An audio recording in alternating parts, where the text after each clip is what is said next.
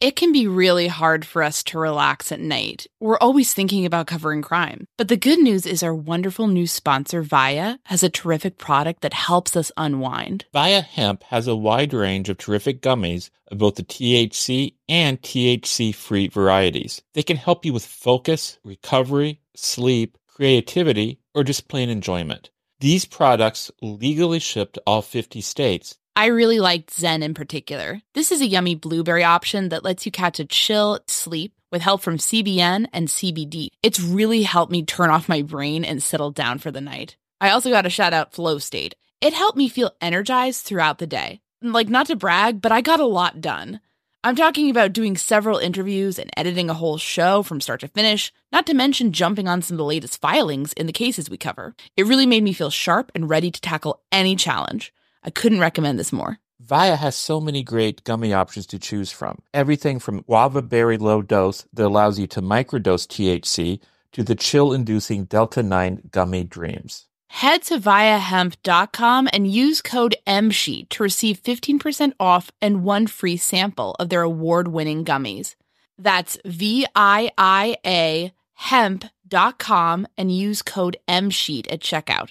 Please support our show and tell them we sent you. Enhance your everyday with Viia Hemp. Again, if you're 21 and over, you can get 15% off plus a free pack of award winning gummies with our exclusive code MSheet at viiahemp.com. That's V I I A H E M P dot com. Okay, it's time to commit. 2024 is the year for prioritizing yourself. Begin your new smile journey with Byte, and you could start seeing results in just two to three weeks. Just order your at home impression kit today for only $14.95 at Byte.com. Byte clear liners are doctor directed and delivered to your door. Treatment costs thousands less than braces, plus, they offer financing options, accept eligible insurance, and you could pay with your HSA, FSA. Get 80% off your impression kit when you use code WONDERY at Byte.com. That's B-Y-T-E dot com. Start your confidence journey today with Byte. Delve into the shadows of the mind with Sleeping Dogs, a gripping murder mystery starring Academy Award winner Russell Crowe. Now available on digital. Crowe portrays an ex homicide detective unraveling a brutal murder he can't recall. Uncovering secrets from his past, he learns a chilling truth. It's best to let sleeping dogs lie.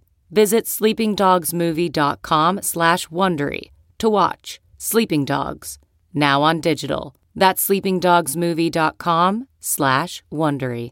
Both of us first got interested in true crime not through podcasts, but through books. And one of the best true crime writers working today is Gregg Olsen. He's produced many terrific titles. The first of his books that I read was Starvation Heights, an incredible true story of medical murder that happened back in 1911. We recently got a chance to talk with Gregg about his career, how he researches his books, and his newest title, American Mother, which tells the true story of a troubled family who is at the heart of a cyanide murder case. My name is Áine Cain. I'm a journalist. And I'm Kevin Greenlee. I'm an attorney. We first connected while looking into the Burger Chef murders, an Indiana cold case. Together, we built a spreadsheet documenting hundreds of cases of restaurant related homicides. That original spreadsheet gave way to our podcast, The Murder Sheet.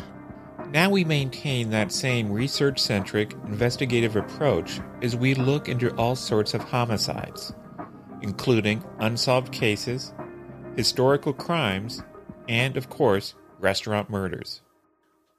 We don't just chat about the headlines. Our podcast is a platform for our journalism. The Murder Sheet focuses on investigative reporting, thoughtful analysis, thorough research, and in depth interviews. We're the Murder Sheet. And this is a conversation with Gregg Olsen.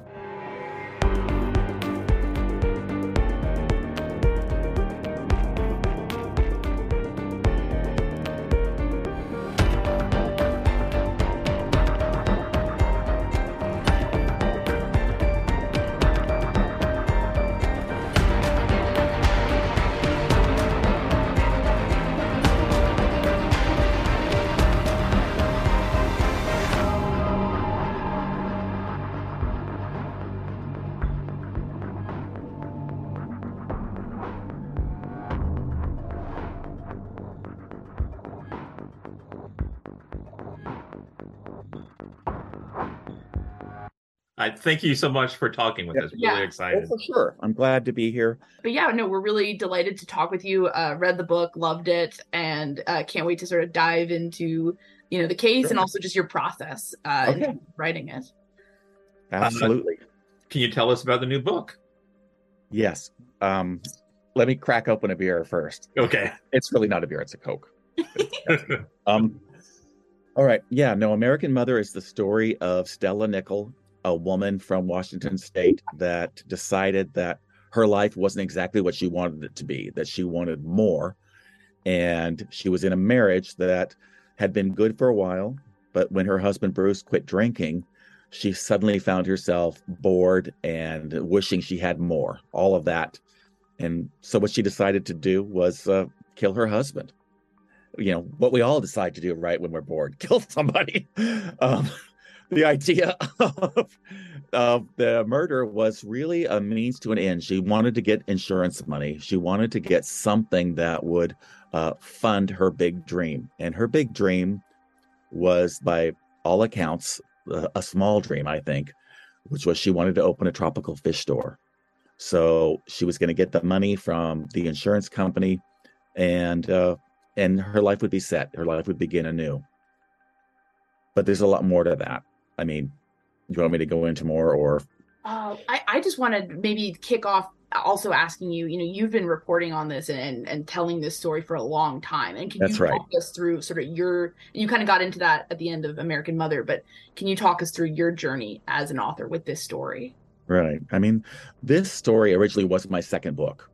Um, so published some almost 30 years ago when you think about it. It's a long time, but it's one of those stories that really stuck with me. I mean, I think any story does stick with me that I work on for a couple of years. And I'm sure that's the case with you all too. It's like you get hooked on certain things that um, you pour your heart and soul into, right? You really want to know like what happens at the end.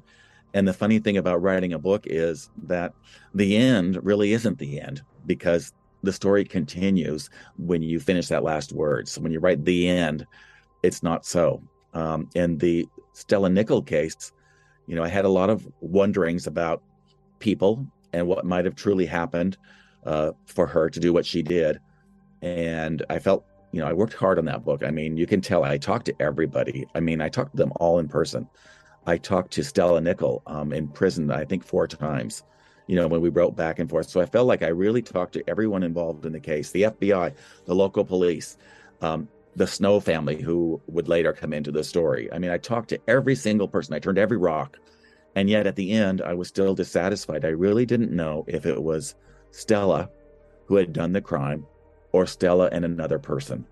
And that would be her daughter, Cindy. I always wondered about that because, you know, when the trial happened and when Stella was convicted of her bizarre murder, she, you know, she went off to prison and her daughter got, you know, a $250,000 reward for her testimony against her mom. And that's kind of, you know, like it always troubled me. It always made me think about, you know, why would, uh, you know, why would she turn against her mother? Was it because of the money or was it because of another axe to grind? or was it because it was to save herself? And and and one thing that really feels like it's at the heart of the book is like fraught relationships between mothers and daughters in particular. And can you sort of speak to that and that pattern that kind of keeps coming up in this story? Right. I mean, I think of the thing about all of my books, all of my true crime books are all about relationships. And oh, there was a murder. You know, to me, it wasn't the murder that's the focus because I think what readers really want is you want to be inside of a story. You don't want to be just, you know, you've already read articles about the cases that you're podcasting about, or a writer's already read articles, or a reader has seen it on TV. Or, you know, we all come with a bit of knowledge about what we're going to learn more about. So with uh, Stella Nickell's case, it was one of those, you know, that it it hung with me because there was still some more to find, um, and to make that, you know, to circle back to the relationship aspect, I feel like that's what we really want to know. We want to know why do these things happen? How do they happen? But the why is really important. And the why to me is always about, um, it's always about relationships with people. I mean, every book I've ever written, you know, and the person that is the perpetrator is somebody who starts that journey in their life very early, maybe even before they're born. And that where you're born and who you're born to and the home you live, grow up in really dictates a lot of what your life experiences are, right? Totally. And also dictates the path you're going to take. So somebody like uh, Stella Nickell, you know, and her her whole family situation, even with her own mother, you find there's this uh, this pattern, this pattern of abuse. Okay, well, not everybody who abuses, you know, gets abused kills, but here she, you know, here's Stella who is in a house and two house fires. She's burned badly in one. She sits at the uh, breakfast table one time while her brother gets thumped on the head and dies. Her little brother. She ends up getting pregnant at 13. You know, she said it was a gang rape.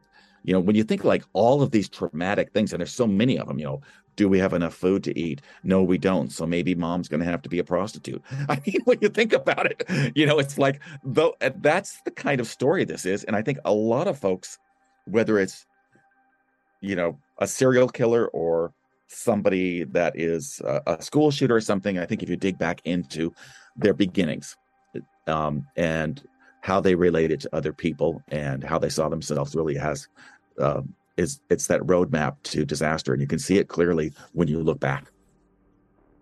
Absolutely. And like the idea of secret keeping like one thing that fascinated me that so many of the figures that you spoke to sort of uh, seemed very angry at cindy for basically telling on her mom like how could you turn right. on your mom like that? And it's like well it's a murder case. Like right. and and but it, it's like that that core relationship that you have with your mother i think is like sacrosanct. And and here's a very extreme obviously situation where you have people not understanding why somebody would it, choose to yeah and it's hard. It's like there's a code that you know some of these people have and maybe we all have it within our lives. You know like if i saw somebody uh, a child being hurt or molested or whatever i would say something um, but maybe somebody else wouldn't because of whatever happened to them in their lives right? So it's like what is that code? Cindy told me later at the very end, she told me that if my mother had only killed my father, my stepfather, Bruce, I wouldn't have told anybody anything. That was her code. It's like, but she took murder outside the family, which is something we should loop back into about what really happened with the crime. Um, and I'm happy to go over that when you. Yeah, please, please jump into please it. Please do. All right. So here's the thing, Stella. Like I said it up at the top, she was wanting to, you know, get a better life, get rid of her husband, get the money, and start over. And she looked at all different ways and she discussed these ways with her daughter and other friends, even. You know, could she shoot him um, and pretend it was a burglary? Could she have him uh, run over with a car? Or could, you know, I mean, it's like all these different ways that, you know, she's weeding through the ways. Could she poison him? You know, she thought about that. She even put like poisonous toxic seeds into his iced tea one time, but it didn't really do anything. You know, and then she came upon the idea of those Chicago Tylenol killings that had happened years before. And Stella looked at that and thought, you know, this is a winner. I've got, you know, no one will know who did it. I can also get some extra money by suing the drug makers. So that was her plan. She thought, okay, I'm to, I'll poison Bruce and, you know, give him these, this medication. And then uh, when he dies, they'll find out it was cyanide, which is what she put in those capsules.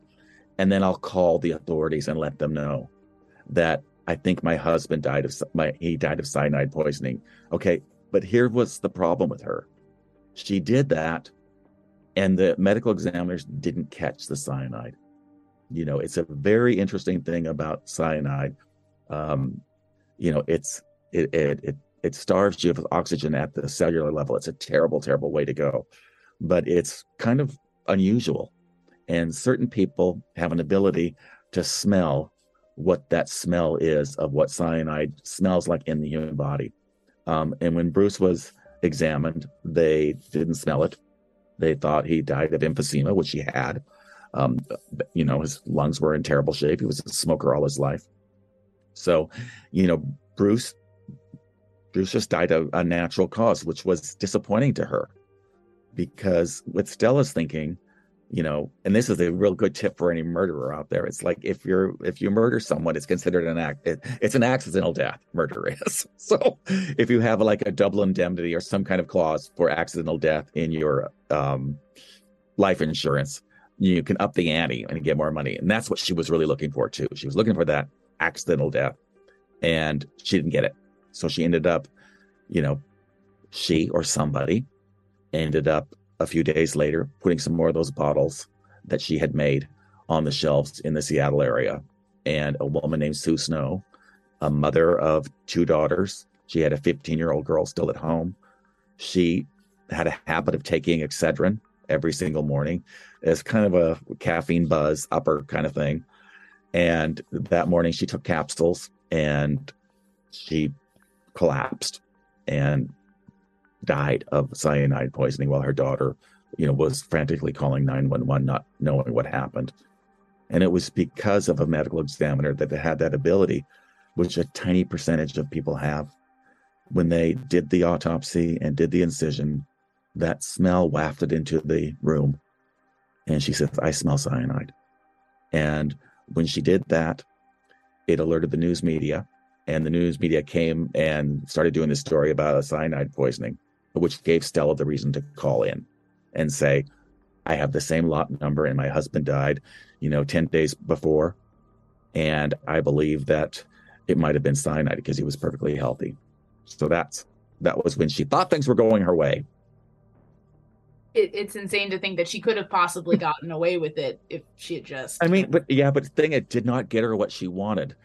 And Stella was a tough bird. She was not going to quit. You know, she's no quitter. She's going after that fish store, that tropical fish store. And she's not getting, enough, you know, she's not going to have enough money to do that. So, you know, she's all in. She's all in on her plan and her plot to get what she wanted. You know, she and to think about this, I mean, we can all think about this. It's like it, when when it happened, you know, in the late '80s, you didn't think about domestic terrorism. You didn't think about that somebody could poison our water supply or poison our food chain or do anything like that. Like that was on not even in anyone's thought. You know, so the idea of contaminating product to kill somebody, you know, it puts her at the forefront of what would happen some 30 years later, where you know where if you found a package that looked like it had tampered with, you're not to you're not to throw that in a shopping cart. You know, you're not to open it because now we know there are people out there that will that want to kill us. I mean, not because of Áine or Kevin that you've done anything wrong. it's just that well, you're alive, so I'll kill you. you know, that, that's what it is. Right, and and the whole Chicago Tylenol murders you mentioned, you know, which are still you know unsolved uh, as I, as far as I understand it. Yes, that's right. Uh, huge mystery there, but you know, I having delved into the Seattle sort of you know sequel to that, is that how do product tampering murder investigations differ from like the standard type of cases that you might cover? And like what are the things that investigators have to do differently there? Because as you said it's it's random. It's purely chance often i mean that's what's so interesting about it. It's random right? But here's what i'll tell you even what i know about chicago. There is an intended victim of those seven that died. One there at least one of those people was targeted okay but it hasn't been solved and maybe it will be later they've had they've suspected some people but you know in an investigation like this where you know it's unsuspected and it's we don't know who it is. Um, it's a federal case. It's a big thing that talks about you know supply chain and food and all that. Where did that cyanide get into the system? That was the first thing they had to find out. Was it done at the factory? Or was it done, you know, post consumer? Did somebody buy it and take it home? Or was it somebody at the store that was mad about something? You know, who was it? And, you know, and why did they do it? And in, in Stella's case, she kind of cooked her own goose on this one too because she ended up having multiple bottles of cyanide tampered uh, excedrin at her home. You know she had three bottles and the you know out of five that were found. So how did she have all three of those? She claimed that she bought them at different times at different stores. And uh, the fbi chemists and everybody said that hey that's not possible that's un- very unlikely that that would happen um, that somebody could be that unlucky but back to your point about the investigation, it's a huge investigation. It's product recall. It's the whole idea of everybody scour your cabinets and see if you've got any of it. Because anybody out here could be a, the next victim, which is what happened in the Chicago case. One of the, you know, some of the people who died were grieving because somebody died in their family, you know, one of those victims. And so they took headache pills and they died. So, you know, it's like we got to get this stuff out of the uh, out of the pantries, out of the the medicine cabinets and to save lives.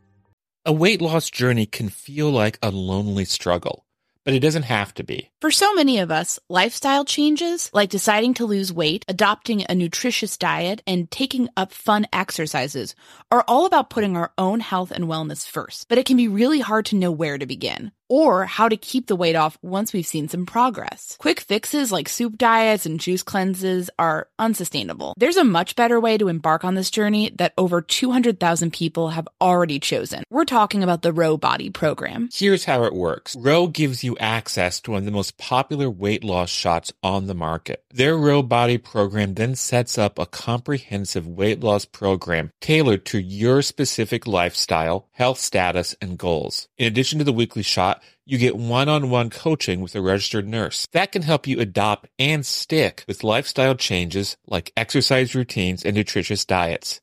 It's a comprehensive program that sees participants lose 15 to 20% of their weight in a year on average. But the real benefit is that you keep that weight off. This is weight loss at its most sustainable. With Ro, the average weight loss is 15 to 20% of your weight in one year, in conjunction with healthy lifestyle changes. BMI and other eligibility criteria apply. Go to ro.co slash msheet. Sign up today and you'll pay just $99 for your first month and $145 a month after that. Medication costs are separate. Go to ro.co slash msheet. That's ro.co slash msheet. CarMax is putting peace of mind back in car shopping by putting you in the driver's seat to find a ride that's right for you. Because at CarMax, we believe you shouldn't just settle for a car, you should love your car. That's why every car we sell is CarMax certified quality so you can be sure with upfront pricing that's the same for every customer. So don't settle. Find love at first drive and start shopping now at CarMax.com. CarMax, the way car buying should be.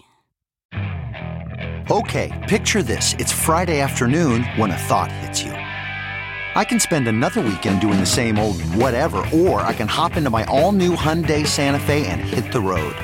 With available HTRAC, all wheel drive, and three row seating, my whole family can head deep into the wild. Conquer the weekend in the all new Hyundai Santa Fe. Visit HyundaiUSA.com or call 562 for more details.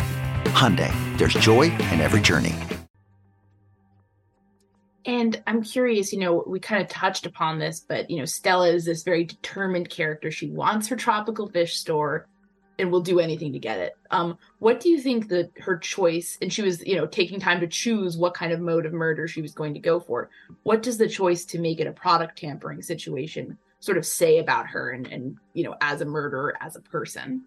Well, honestly, there's nothing colder in my mind when I think about it. it didn't matter who the victim was that the per, it wasn't even a person to her it was just you know that means to the end that we talked about it's the, it was going to get her to what she wanted which was that money for the fish store so i think you know i can see murders that happen where you know it's a crime of passion and uh, or you're mad at somebody and there's anger towards somebody even if it's ridiculously mis you know whatever but the idea that you're just kind of a playing Wheel of Fortune out there with anybody who, you know, spins that wheel, they're going to end up, you know, getting that poison and die. It, to me, that is really, really shocking and really unsettling to think that there are people out there who, you know, who don't care about human life. Not at all. I get it if you hate your husband and you killed your husband. I get that. You were mad at him. I get that. But she wasn't even mad at Bruce. She was just bored. So what does that say? What do you think it says? I mean, as a as a recovering alcoholic myself, like I'm two years into recovery, and the fact that it was the fact that he stopped drinking that prompted this. Not that he was drinking and out of control, but he was sort of getting his life together. Right.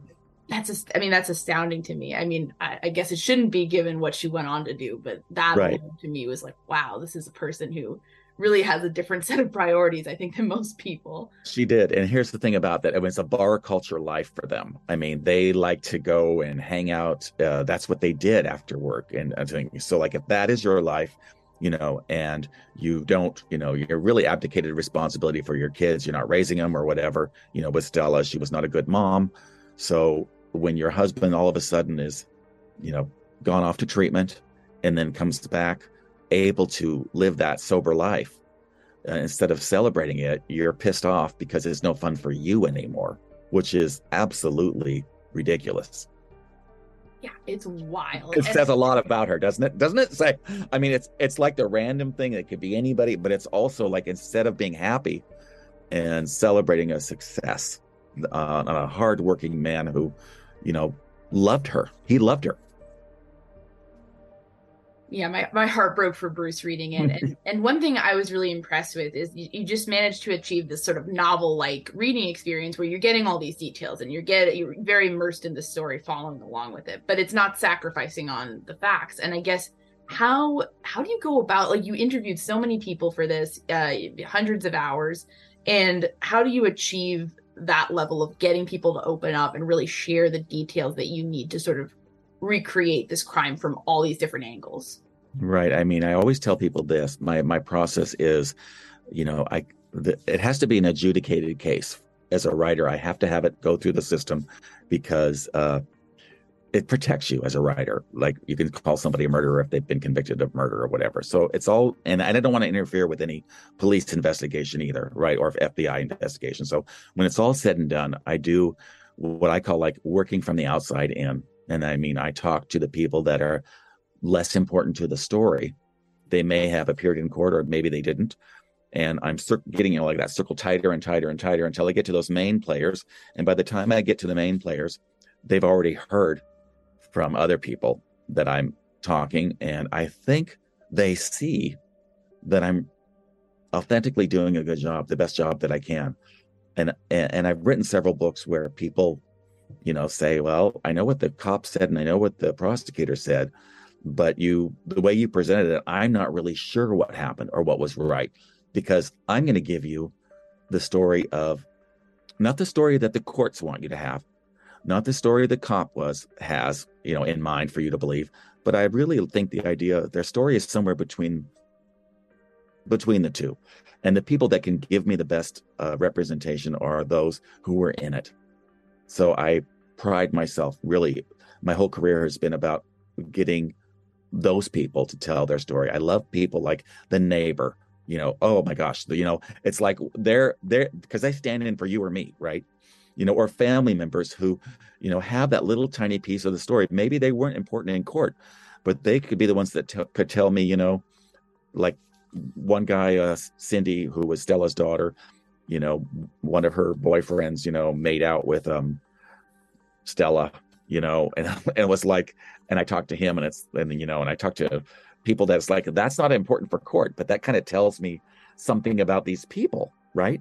That, that how reckless they are and how hurting someone else's feelings within the family group isn't important to them.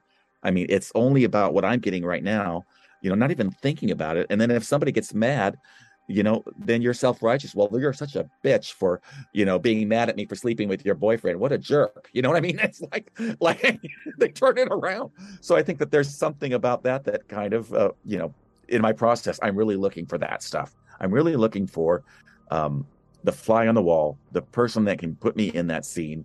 Um, I don't make up dialogue. My dialogue is based on the court record for one, but also what people tell me they said at the time. Um, and as the writer, you have to really, you know, you run that through your own process on whether it's authentic and correct or aligns with what you think is true, because not everybody tells the truth, even when they say they are. you know that, right? Oh, yeah. we learn that again and again. right, right. I'm curious about your process when you do other types of books. I think the first book of yours I read was Starvation Heights, which is about something that took place over a hundred years ago. You can't really work from the outside in and talk to people then. So how do you research something like that? That was, you know, and I moved to Olalla, which is where that happened. You know, on my first day here, somebody told me about, you know, they knew I was a crime writer and they told me, you know, you got to write about our local story. And I kind of rolled my eyes or whatever, but I ended up getting hooked um, because, you know, it was a hundred years old, right? It was old and but there were still people left at that time when I wrote that book who knew Dr. Hazzard, Linda Hazzard, who was the murderer in that story. They were children at the time. 1911, 1912 is when the crimes happened, but they had met her, they knew her, they had stories to say. So I love that part of it. And what made that book really work was that the court records had all been preserved. And I went to our state capital, Olympia, and I went through, you know, a box of stuff that no one had ever asked for ever. And it was all, you know, it was the trial transcript, it was the letters, it was the exhibits. And to me, that was like the framework for the entire story. Um, when I wrote that book, there was no internet. So I had to go like to Minnesota where she lived. I went to different, you know, places to do on the ground research, which I which I love doing. So for that book was very different in that there was no one there left from the time the, the murders happened. But I still feel like I gave a story that um, through the eyes of some of those that who were children, they could really give me a sense of what she was like as a person. You know, and I love writing that book. I feel like that's one of my the best things I've ever done. It's a terrific book. Uh, you mentioned uh, you mentioned the adjudication angle, and you mentioned the sort of like really diving into the relationships. Are there any other things that you look for in a case when that kind of ticks off your boxes and say, "Okay, I need to cover this uh, as a book, and I could really delve into this"? I really try to do something also that no one else has done.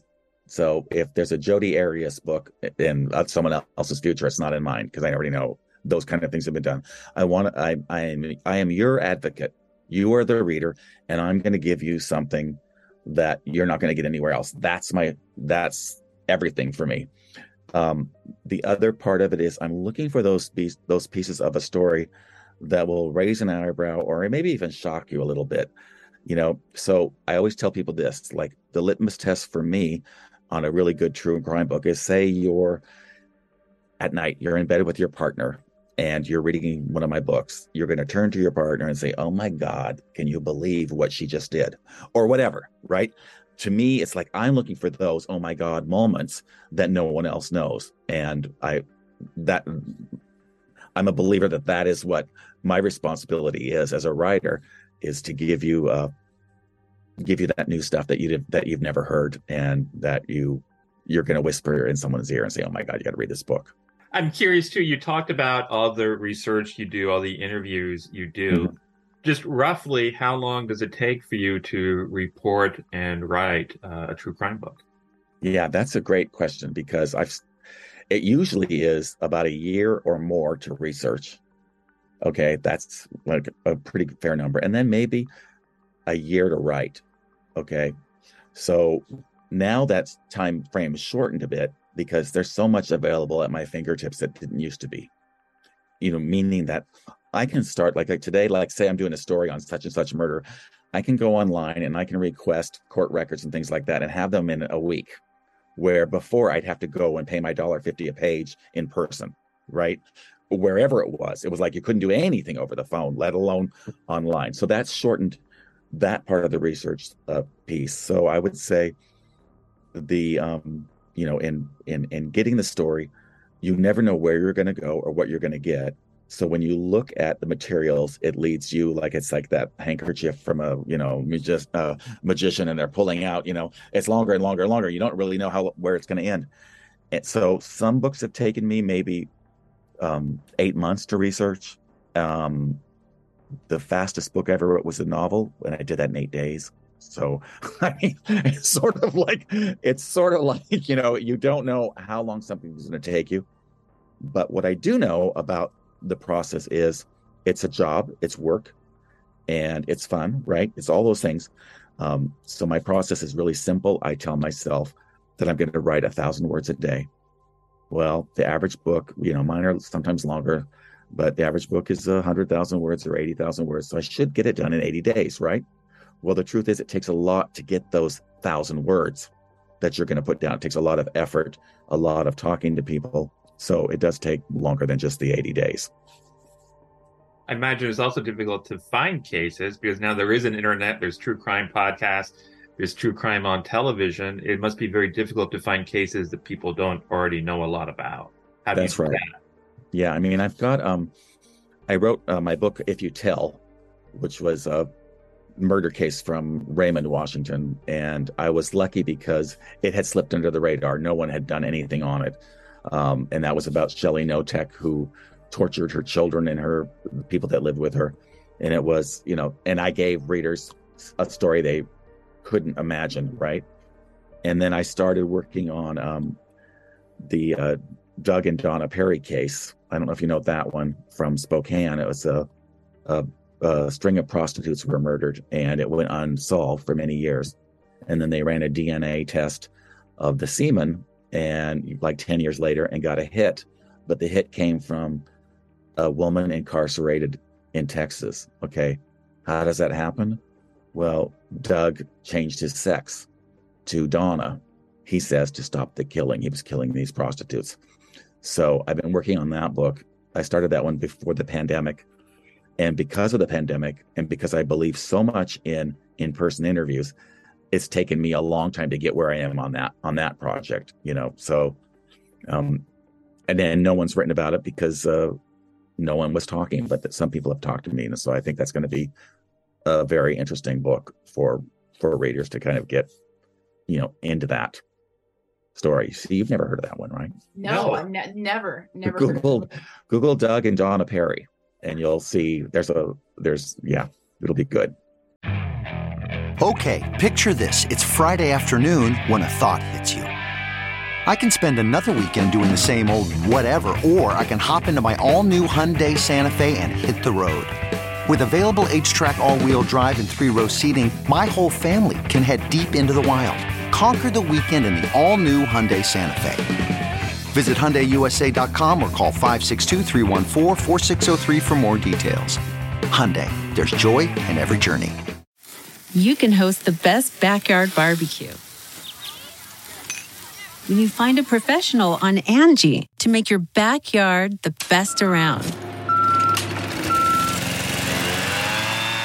Connect with skilled professionals to get all your home projects done well inside to outside, repairs to renovations. Get started on the Angie app or visit Angie.com today. You can do this when you Angie that. What makes a life a good one? Is it the adventure you have? Or the friends you find along the way? Maybe it's pursuing your passion while striving to protect, defend, and save what you believe in every single day. So, what makes a life a good one? In the Coast Guard, we think it's all of the above and more. But you'll have to find out for yourself. Visit gocoastguard.com to learn more.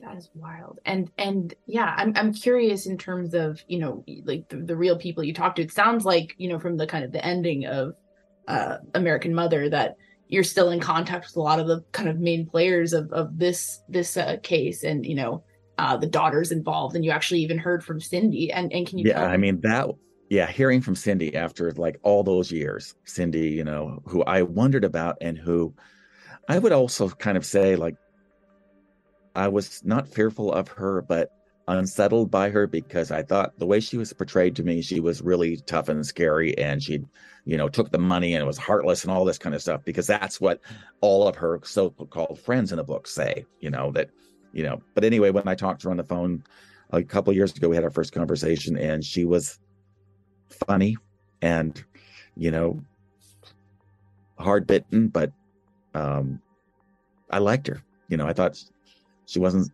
so awful you know, I like to see her. She sent, she had a reunion um, with her, her actual birth father and her brother, and she sent me pictures yesterday of the three of them together. So, I mean, I don't have, really have a relationship with her because I haven't met her, but we kind of closed that loop on Stella, and you know, she doesn't forgive her mom, and she doesn't want to see her mom, but um, I'm I'm feeling like um, I could go see Cindy if I wanted to. So that's kind of good.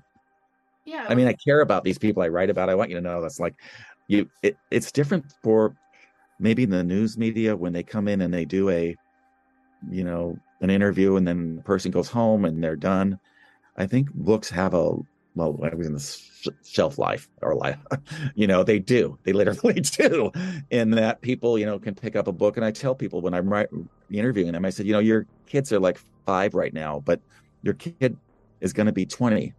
And maybe at some point you'll want to hand them this book, you know, or whatever, because it's your story, you know, in a way that is also kind of put together with other people's stories that make up the whole story. So you can see where you fit in. And I think that's kind of, you know, I don't know what I'm saying, but you know what I'm saying. yeah, yeah, the context. Um, yeah. And and, and, and staying in and staying in touch with people. It's like it's a serious responsibility to have somebody give you the access to their heart and their mind and their story.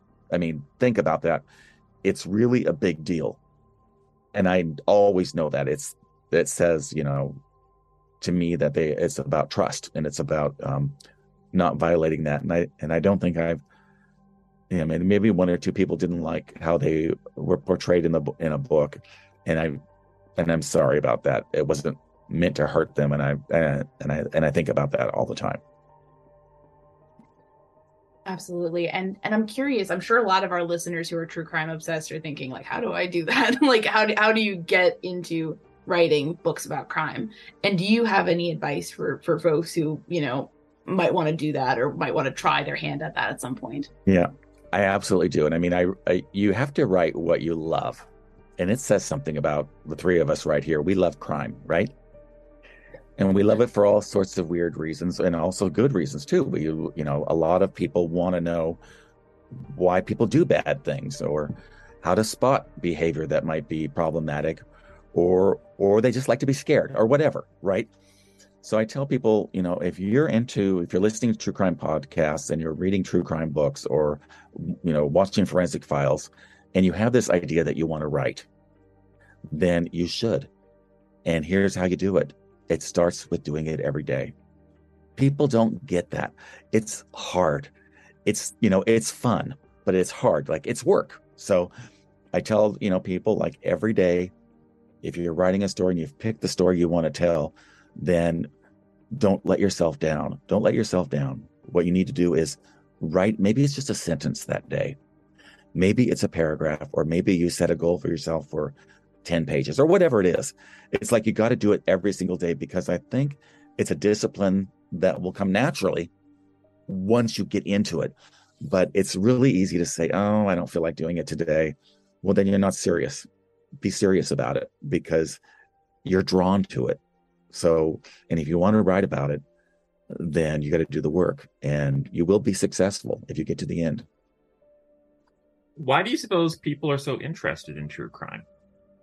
it's like I said, I think people really well, they're interested in the shock of it all. They like it. Some people see it as an entertainment. Some people see it as, you know, all my readers, almost all of them, really, Kevin, are female. That's a like probably ninety five percent.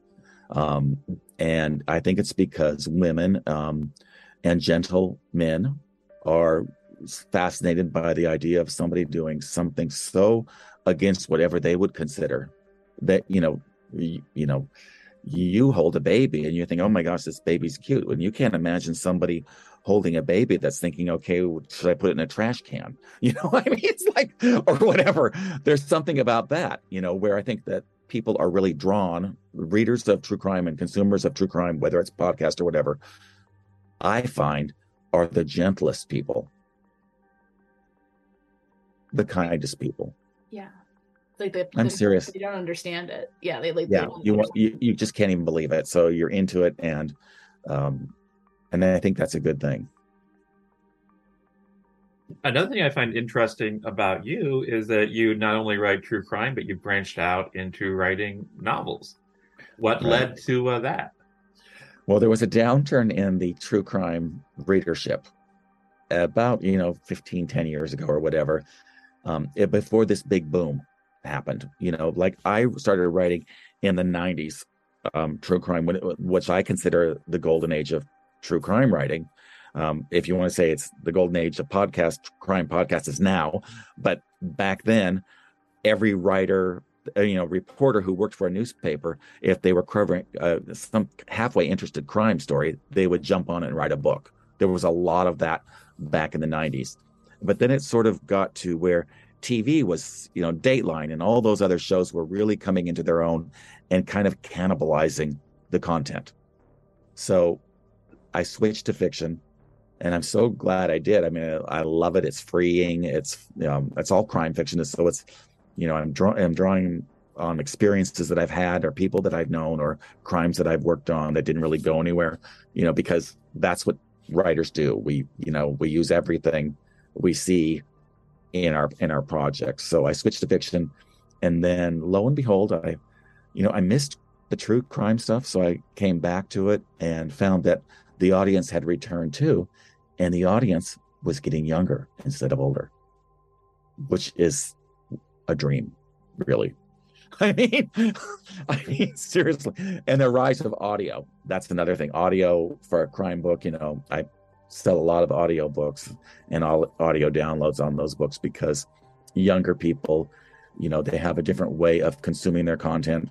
Um, and that's you know, audio has just like a podcast, it's changed the way people, you know, engage in what they're interested in.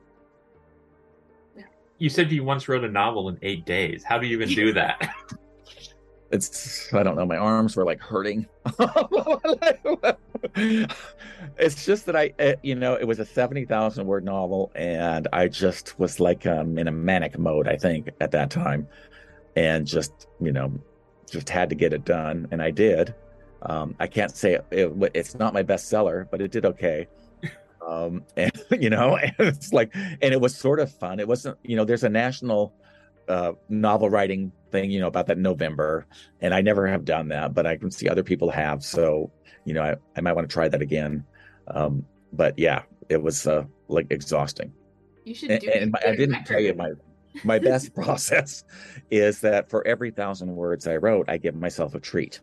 Okay, so I write at the beginning of the day. I write a list of things I want to do, like walk on the beach, uh, have some gin, or you know, or or or um, even take a shower. Like I I'm a, I like to start really early, so at every thousand words, I stop and do something, um, or eat something or whatever, and then I start up right up again. And I mean, like that's the old. It's like you know, I'm a a, a hamster on a wheel. I'm going to get a treat when I get that piece done.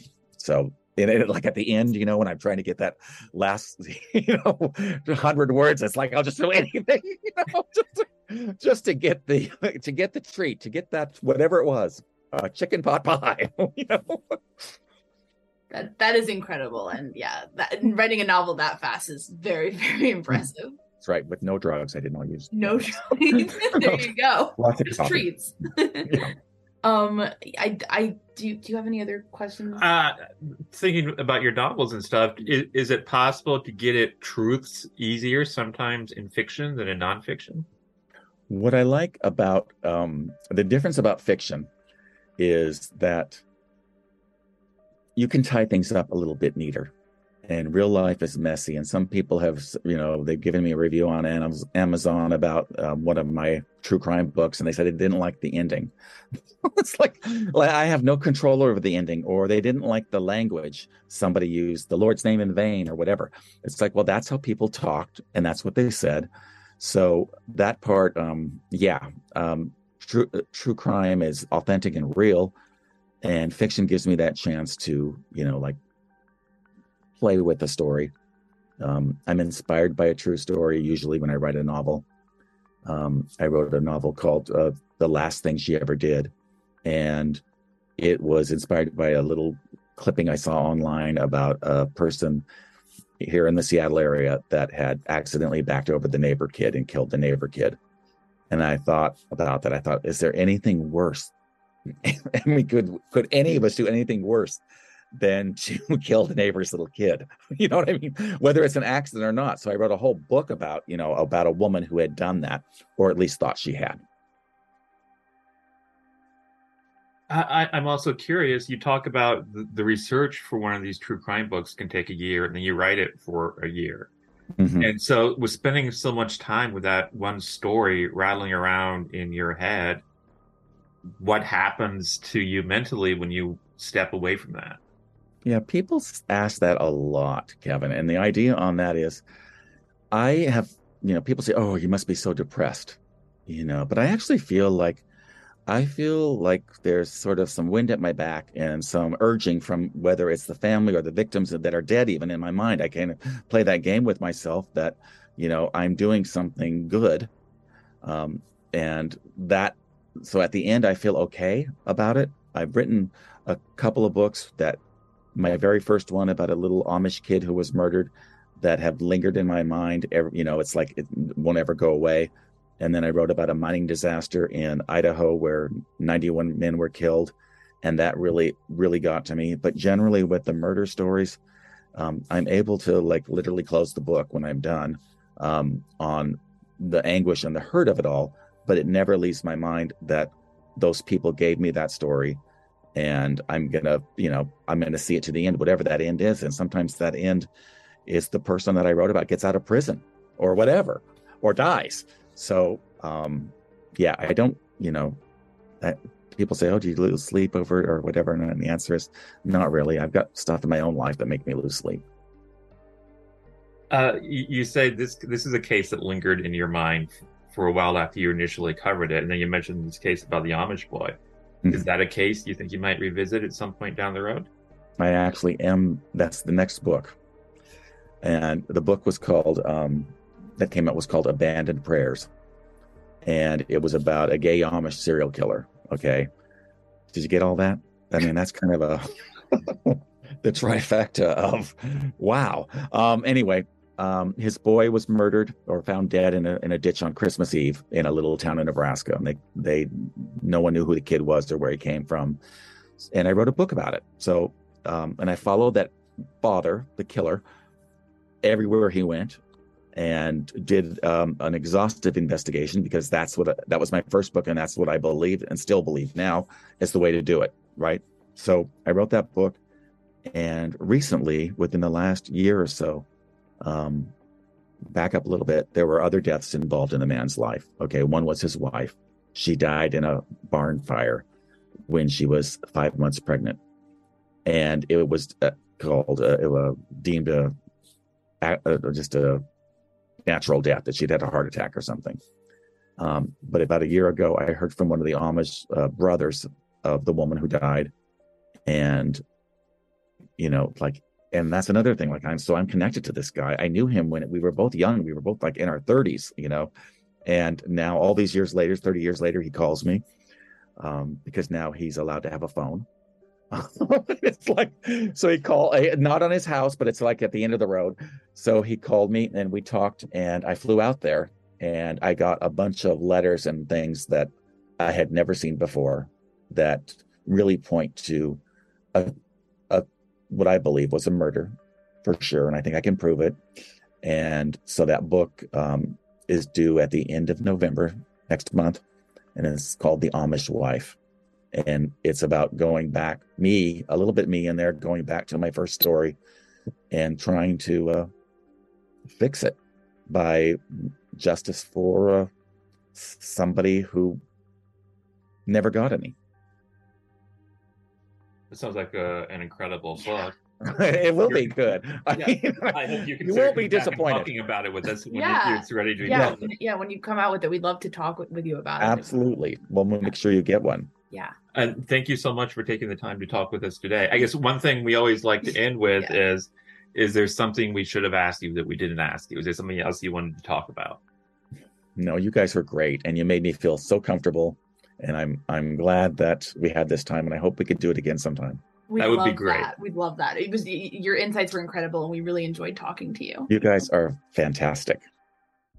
We want to thank Gregg Olsen for taking the time to talk with us. You can buy American Mother or any of his other books at Amazon, Barnes & Noble, or wherever else you buy books. Thanks so much for listening to The Murder Sheet. If you have a tip concerning one of the cases we cover, please email us at murdersheet at gmail.com. If you have actionable information about an unsolved crime, please report it to the appropriate authorities. If you're interested in joining our Patreon, That's available at www.patreon.com slash murdersheet. If you want to tip us a bit of money for records requests, you can do so at www.buymeacoffee.com slash murdersheet. We very much appreciate any support.